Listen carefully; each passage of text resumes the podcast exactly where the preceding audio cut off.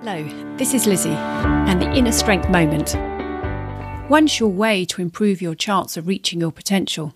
Seth Godin wrote a blog about a buddy system, recognising that it's harder to write for ourselves. The recommendation was find someone you know, not a friend, somebody you can trust, and is also wishing to write a business, a personal development plan, or perhaps a career plan. Interview the other person, write their plan. Don't share your plan, tell your story and answer questions to this person. Then listen and hear what they have come up with. It's so much easier to write from somebody else and not get caught up with things going on in your own mind. And you are likely to discover that the story you thought you were telling isn't what's coming across. Working with a buddy is one sure way to align your story with your actions and planning and work towards reaching your potential.